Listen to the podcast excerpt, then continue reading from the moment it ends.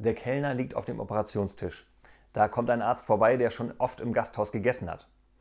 Herr Doktor, helfen Sie mir, stöhnt der Kellner. Darauf der Arzt, bedauere sehr, das ist nicht mein Tisch, aber mein Kollege kommt gleich.